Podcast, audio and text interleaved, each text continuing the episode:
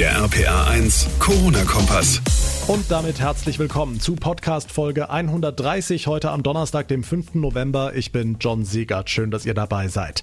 Ja, während in den USA weiter fleißig Stimmen gezählt werden und der neue Präsident noch immer nicht feststeht, sieht hierzulande in Sachen Corona ziemlich deutlich aus. Das Robert Koch Institut hat einen neuen Höchstwert an Neuinfektionen ausgegeben. Wie hoch der ist, wie der aktuelle Stand in Rheinland-Pfalz aussieht und warum der Ärztebund sagt, dass die Lage trotz allem noch beherrschbar ist, all das beantworten wir gleich gleich ausführlich. Außerdem, Fasnacht und Karneval ist in dieser Session ja nicht machbar. An große Rosenmontagszüge oder Prunksitzungen ist überhaupt nicht zu denken. In Wiesbaden haben die Fasnachter heute aber ein Konzept vorgestellt, mit dem auch mit Corona die fünfte Jahreszeit gefeiert werden könnte. Wie das aussieht, das stellen wir euch gleich vor. Und wir sprechen über eine brandneue App für Smartphone, die angeblich am Husten erkennen kann, ob man mit Corona infiziert ist oder nicht. Also ins Smartphone reinhusten und dann wissen, ob man Corona hat. Alles Humbug oder wirklich was dran? Dazu gleich mehr nach den wichtigsten Infos vom heutigen Tag.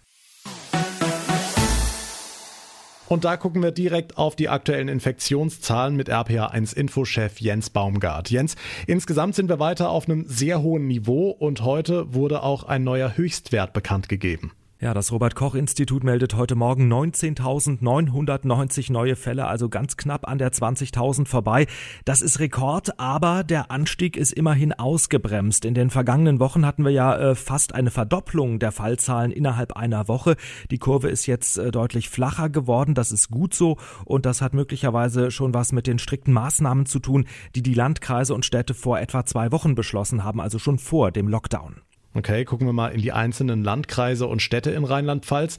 Wo ist die Lage angespannt? Wo ist es vielleicht nicht mehr ganz so schlimm?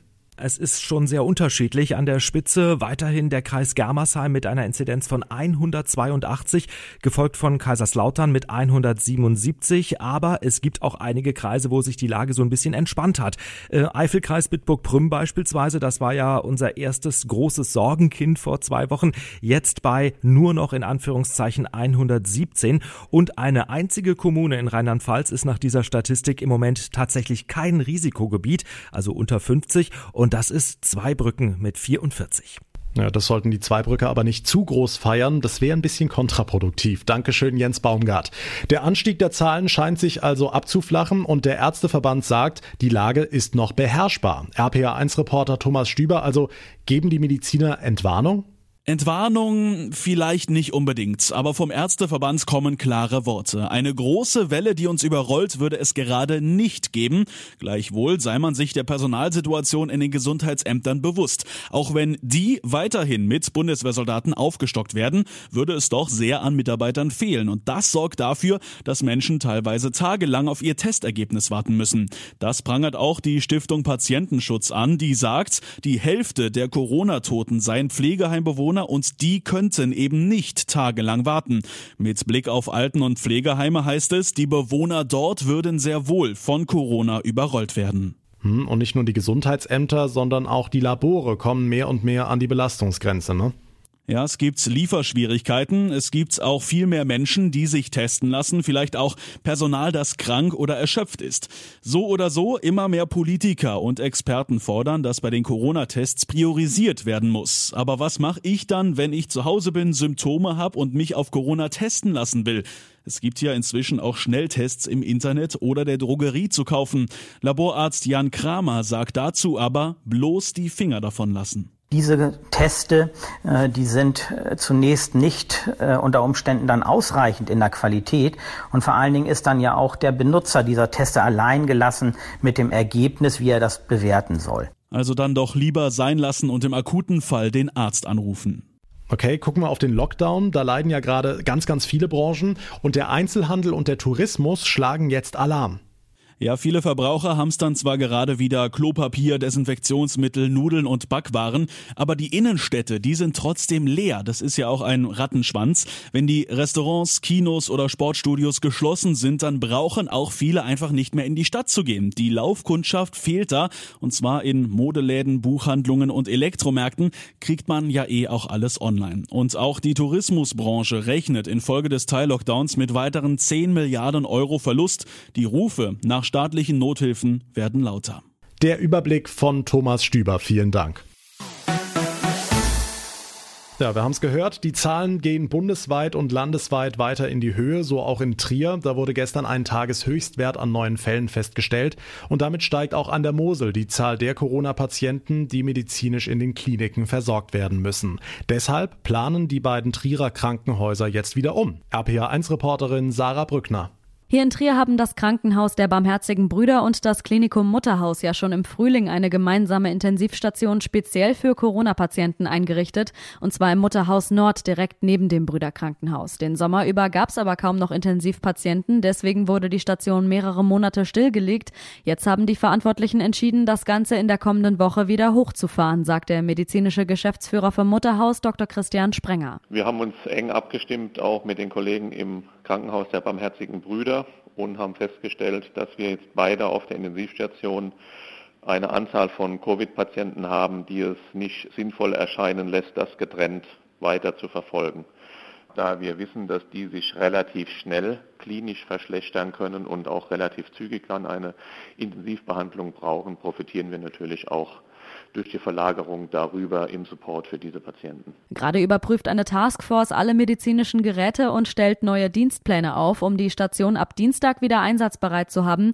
Dann sehen sich die beiden Trierer Kliniken für weitere intensivpflichtige Corona-Patienten gut gerüstet, solange das Pflegepersonal größtenteils gesund bleibt. Wir haben im Moment immer wieder vereinzelt Mitarbeiter und Patienten, die Covid-positiv, aber Gott sei Dank nicht erkrankt sind sodass wir das im Moment noch ganz gut hinbekommen. Und natürlich ist das auch ein Aspekt, das wieder an einer Stelle zu bündeln. Wir sind da jetzt mal optimistisch, dass es uns gelingt, können aber da jetzt auch nicht in die Zukunft schauen und es genau festlegen.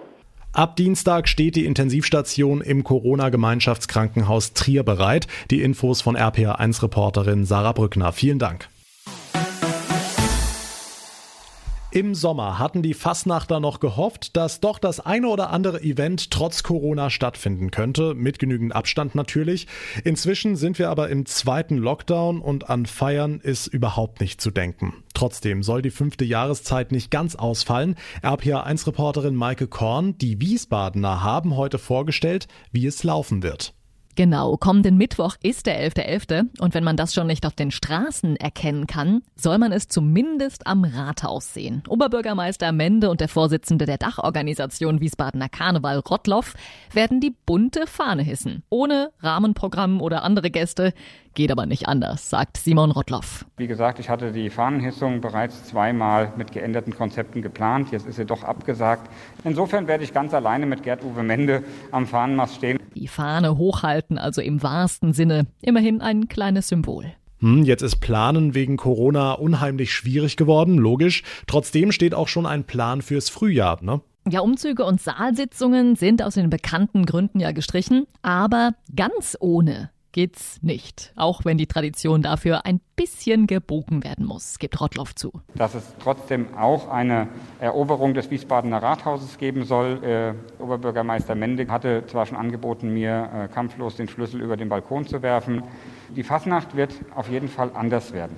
Anders und kreativ. Die Vereine sollen nämlich auch ihre Bühne bekommen. Es wird eine Halle gemietet werden, in der die Gruppen zeitversetzt ihr Programm aufführen. Das wird gefilmt, zusammengeschnitten und online gestellt, sodass wir alle ein bisschen Fastnacht erleben können, wenn auch nur am heimischen Bildschirm.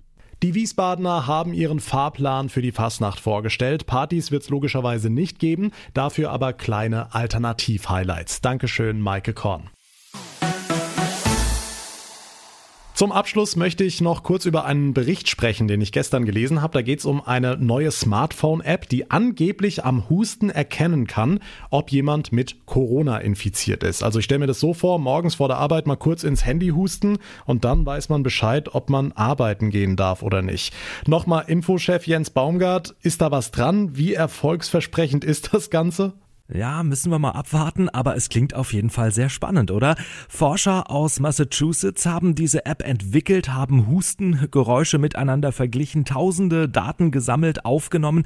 Äh, normale Menschen können da den Unterschied beim Husten gar nicht hören, aber künstliche Intelligenz kann diesen Unterschied hören und jetzt wurden die Daten ausgewertet und bei über 98 Prozent hat diese App richtig gelegen. Virologen sind im Moment noch ein bisschen skeptisch. Ich glaube, das wird auch noch eine Weile dauern, bis man sich sich diese App irgendwo runterladen kann. Ja, wäre aber wirklich hilfreich. Danke, Jens Baumgart. Damit komme ich zum Ende der heutigen Ausgabe. Wenn euch unser Podcast gefällt, wie immer, dann würde ich mich sehr über eine kurze Bewertung bei iTunes freuen und ihr bleibt immer auf dem Laufenden, verpasst keine Folge mehr, wenn ihr den Corona-Kompass ganz einfach abonniert. Mein Name ist John Siegert. Ich bedanke mich ganz, ganz herzlich fürs Zuhören. Wir hören uns dann morgen Abend wieder. Bis dahin eine gute Zeit und vor allem bleibt gesund. Der RPA 1 Corona-Kompass.